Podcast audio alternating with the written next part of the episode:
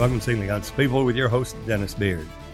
Talking about the Euphrates drying up. It's not only the Euphrates, but many rivers all over the continent. Why? Well, because God stated that He would cause it to rain on one city and not on another to get people to repent. Take a look at Amos 4, verse 6 and 7. And he says, Also, I have given you cleanness of teeth in all your cities, and want of bread in all your places. Yet have ye not returned unto me, saith the Lord. Now, the Lord God Almighty is not a Trinity. He's the Holy One of Israel. It's all through the Old Testament as well as the New. It never mentions the Holy Trinity because there is none. It's no such thing. When we find that Jesus is the Father revealed in flesh in the days of his flesh as the Son of God. We see that in Isaiah 43:10. Thus saith the Lord, You are my witnesses. Thus saith the Lord, the Lord Jehovah God Almighty, the invisible Spirit of God. That's the omnipotent, omniscient, omnipresent Spirit. No flesh there. And my servant whom I have chosen. That's the flesh in the days of his flesh. That you may know and believe me and understand, I am he. The Lord Jehovah God Almighty, the Father of glory, is that man.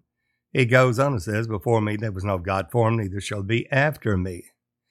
See now that I am God thy Savior, the Lord thy Redeemer. Look at Isaiah 43 15, the Holy One of Israel. Never been a Holy Trinity. Now, because we have not turned to the true God and eternal life, the Lord is using judgments. One of those is famine, pestilences, noisome beast. We find that kingdom against kingdom, nation against nation, wars and rumors of war. Somebody said, well, that's always been since the beginning of time. But yes, it's increasing with frequency and intensity. As we see here in there, Amos 4 7, and I have withholden the rain from you. Now we're seeing drought like we've never seen it before in decades but not just in one place. It's all over the world, all over the globe.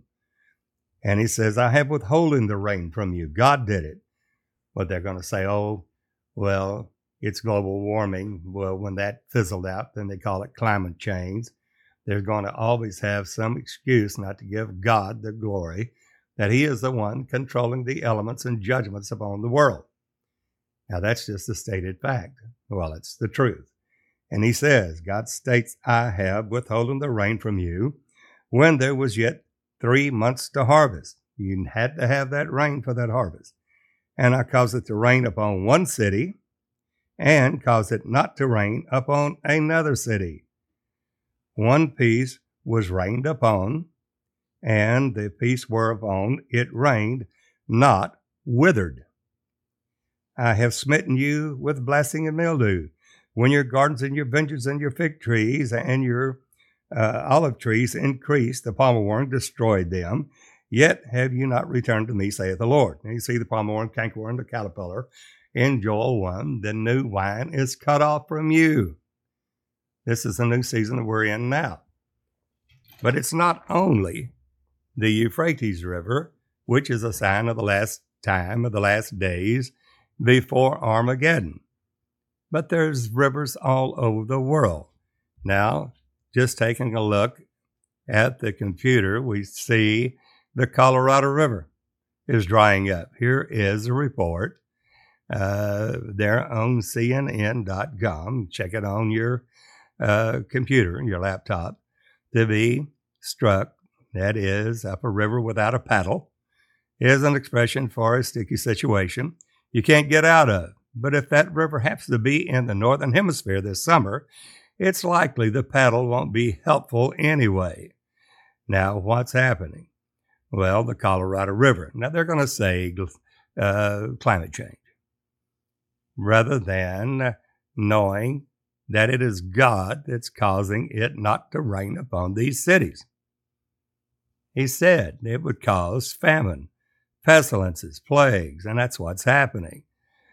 Not only we'll talk about the Euphrates and what it has to do with the time of the end, but here are rivers all over the all over the globe. Here's the Colorado River. Is drying up at its banks, thinning out. A historic drought in the U.S. West shows little sign of abating. The river is crucially maintained by two of the county's, uh, sorry, country's largest reservoirs, and to safeguard the river basin, the government has implemented mandatory water cuts and asked states to come up with additional action plans. One of those reservoirs, Lake Mead, is shrinking in size as water levels drop toward, quote, dead pool status, unquote.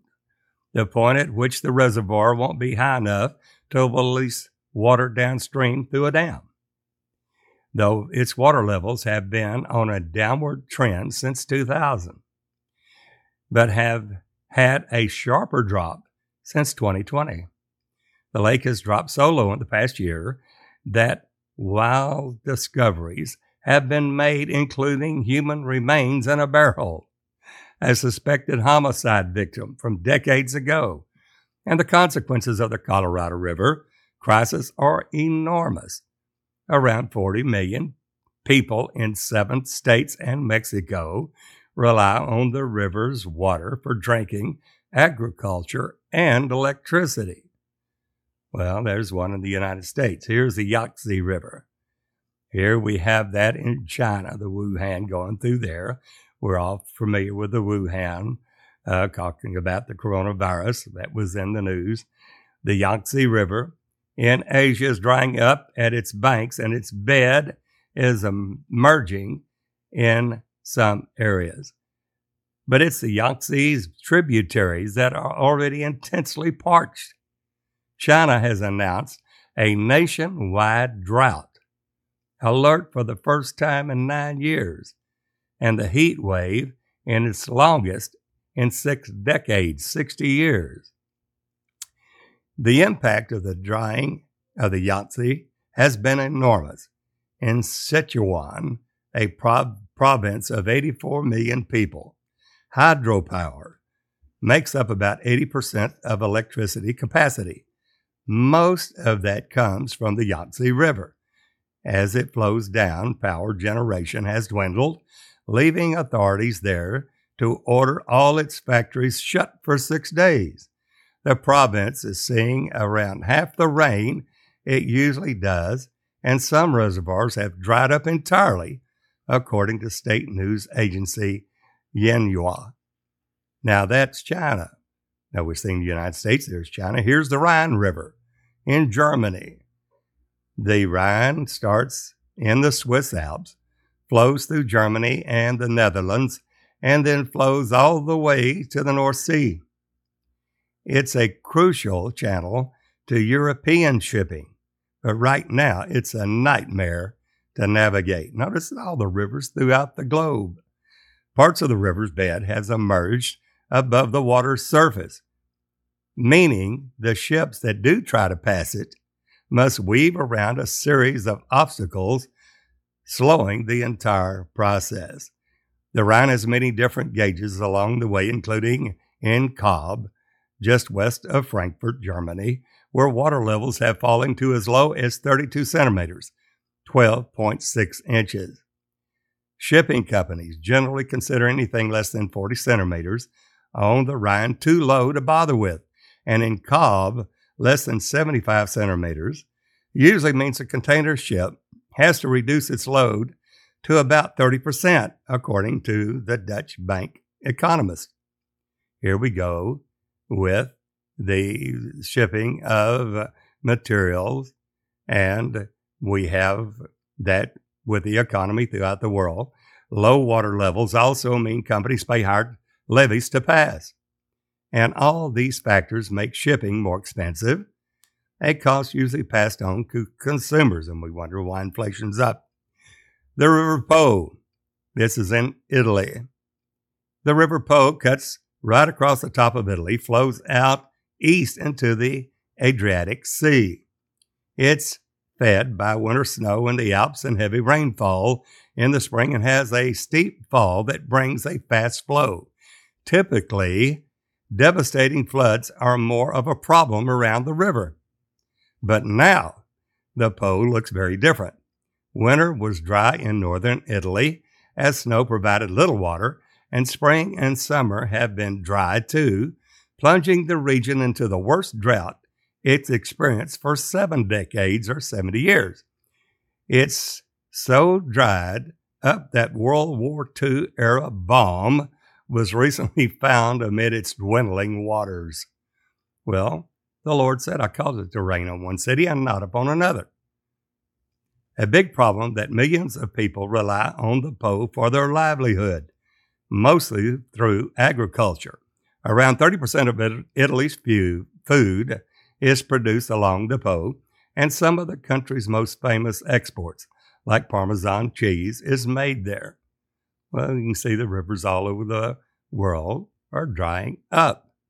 The Loire River in France. The Loire in France sustains a valley of vineyards that produce some of the world's most famous wines. The river stretches over about 600 miles and is considered France's last wild river, supporting biodiverse ecosystems throughout this valley, much of which is protected by the United Nations educational, scientific, and cultural organizations. Parts of the river are fairly shallow already, but its levels and flow can change rapidly with the weather and as snow as its source melts. Some sections are so dried out from the lack of rain and extreme heat that people can cross by foot.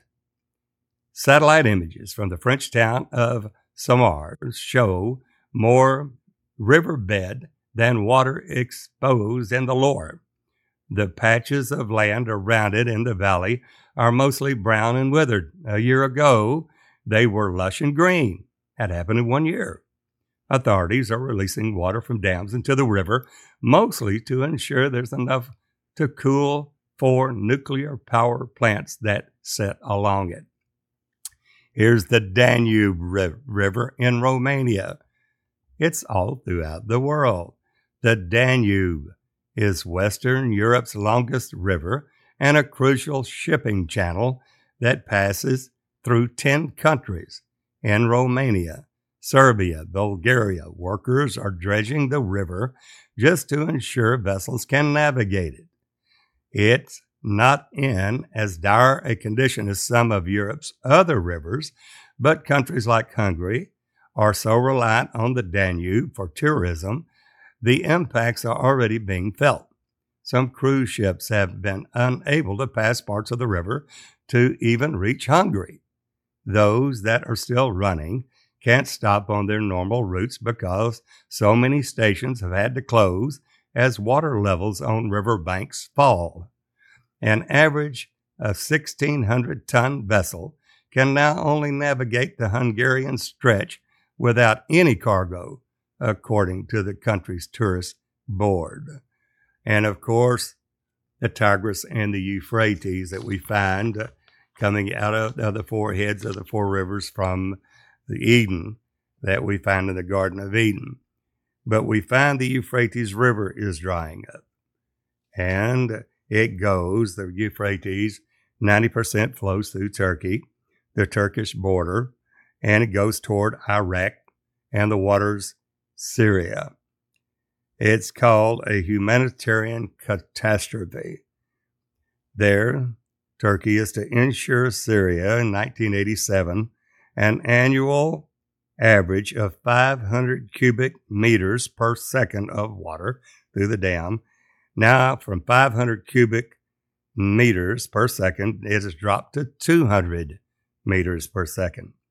5 million people now are drinking unsafe water. What does this have to do with end time prophecy that we in uh, there 2019 on the 19th of January, sang it over and over again that we're in the last of the last days. We're saying that because after preaching a Messiah Tribal Church there in Transmara, Kenya, Africa, that we had a visitation of about two hours. I was visited of the Lord, and I've only had four visitations in my 47 years of ministry that were really visitations, strong visitations from the Lord Jesus Christ. This was uh, one of them, stating Seal my people by my word, even as I send my angel ascending from the east, having the seal of the living God, so send I you. We've been doing the podcast now since then, and now it's been over four years. Very few people are heeding, but we're finding that our podcasts have tripled in downloads in the last few months. People are beginning to realize that we are in truth in the last of the last days. In Revelation, the 16th chapter, and we find people are blaspheming God, and we find that the sixth, this is Revelation 16 12, the sixth angel poured out his vial. The vials filled up the wrath of God. That's after the seals, trumpets, and vials, at the last day judgments of God upon the earth. The sixth angel poured out his vial upon the great river Euphrates. What happened? And the water thereof was dried up, exactly like it's doing now. More so than it ever has in the past. That the way of the kings of the east might be prepared. Now they say, well, that has no significance now because Cyrus, the king of Persia, used that to destroy uh, Babylon in the days there. He caused the river to drive to the point that he could go over his army dry shod and defeat uh, the Medes and the Persians. Well, Cyrus the Persian did it there to and destroyed Babylon. Well, what does it reveal? One of the main things it reveals is that we're following a false doctrine that has been promulgated as the true gospel of Jesus Christ. You'll see that in Revelation 16 13. But very few recognize it. But we will, as God's judgments, prevail in the earth with intensity and uh, frequency. Revelation 16 13, John tells us specifically what it is. And I saw three unclean spirits. When this Euphrates dries up. Come, let's return to the Lord, for he hath torn, he will heal us. He hath smitten, he will bind us up. After the second day, he will revive us. This is not revival. We're in the third day, and in the third day, he will raise us up, and we will live in his sight. Hosea 6 1 through 4. If we follow on to know the Lord, his going forth is prepared as the morning.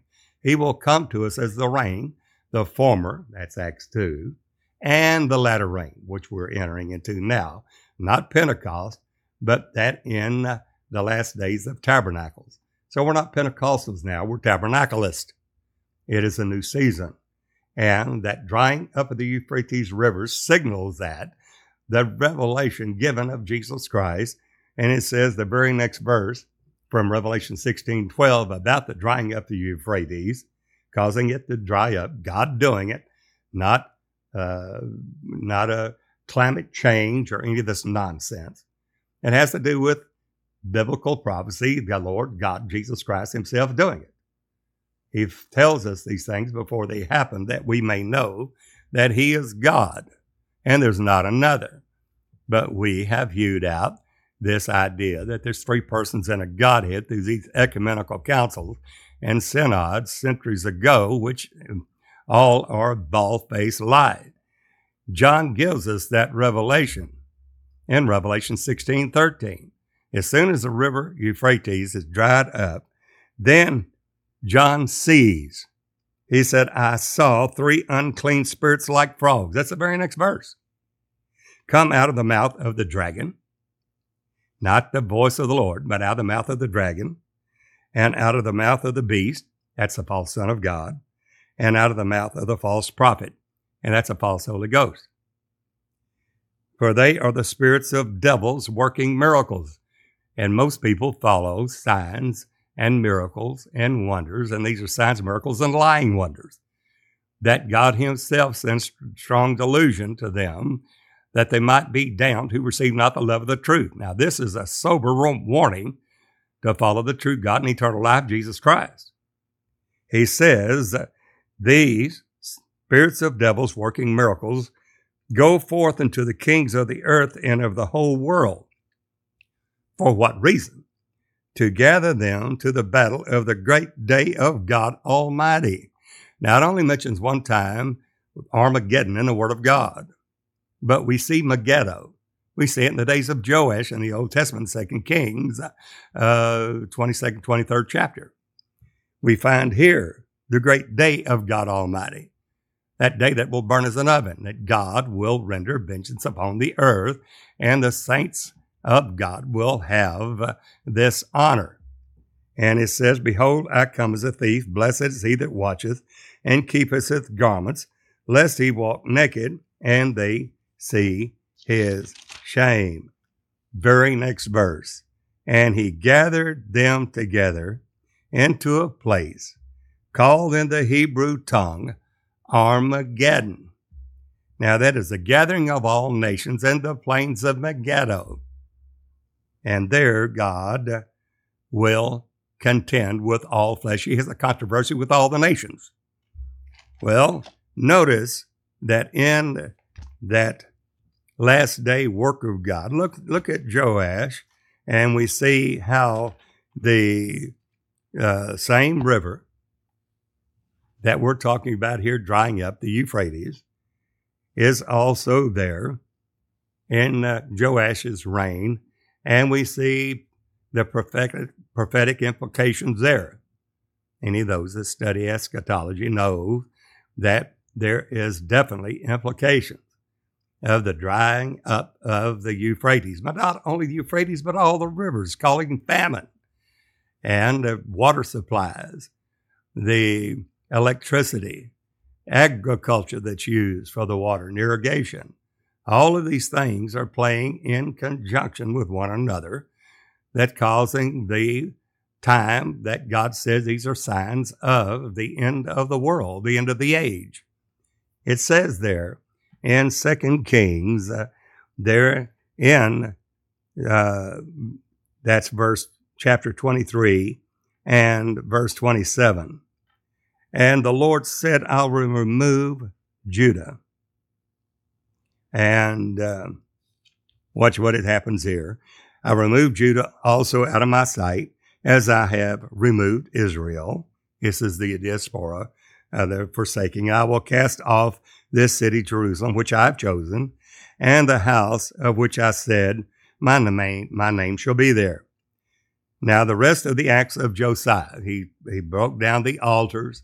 He went back and in the feast of the Lord and executed the ceremonial feast of the Lord uh, and broke down the idols. A good king, Josiah. Uh, his very name meaning founded or foundation of God. And we know the foundation of the church is Christ. And we see here, now the rest of the acts of Josiah and all that he did, are they not written in the book of the Chronicles of the Kings of Judah? Now look at verse uh, 29. So in his days, Pharaoh Necho, king of Egypt, went up against the king of Assyria. That is Assyrian. The rod of mine anger, the staff in their hand is my indignation. Isaiah 10 5. That's the northern army. And we see there Pharaoh the king of the south. There we see this battle also figuratively of what will befall the people in the last days in Daniel, the 11th chapter, the northern army that will come as an evil against all the people of the land. You see that in Jeremiah, the second vision given to Jeremiah. What seest thou, Jeremiah? I see a seething pot, a boiling pot. The face thereof is toward the north.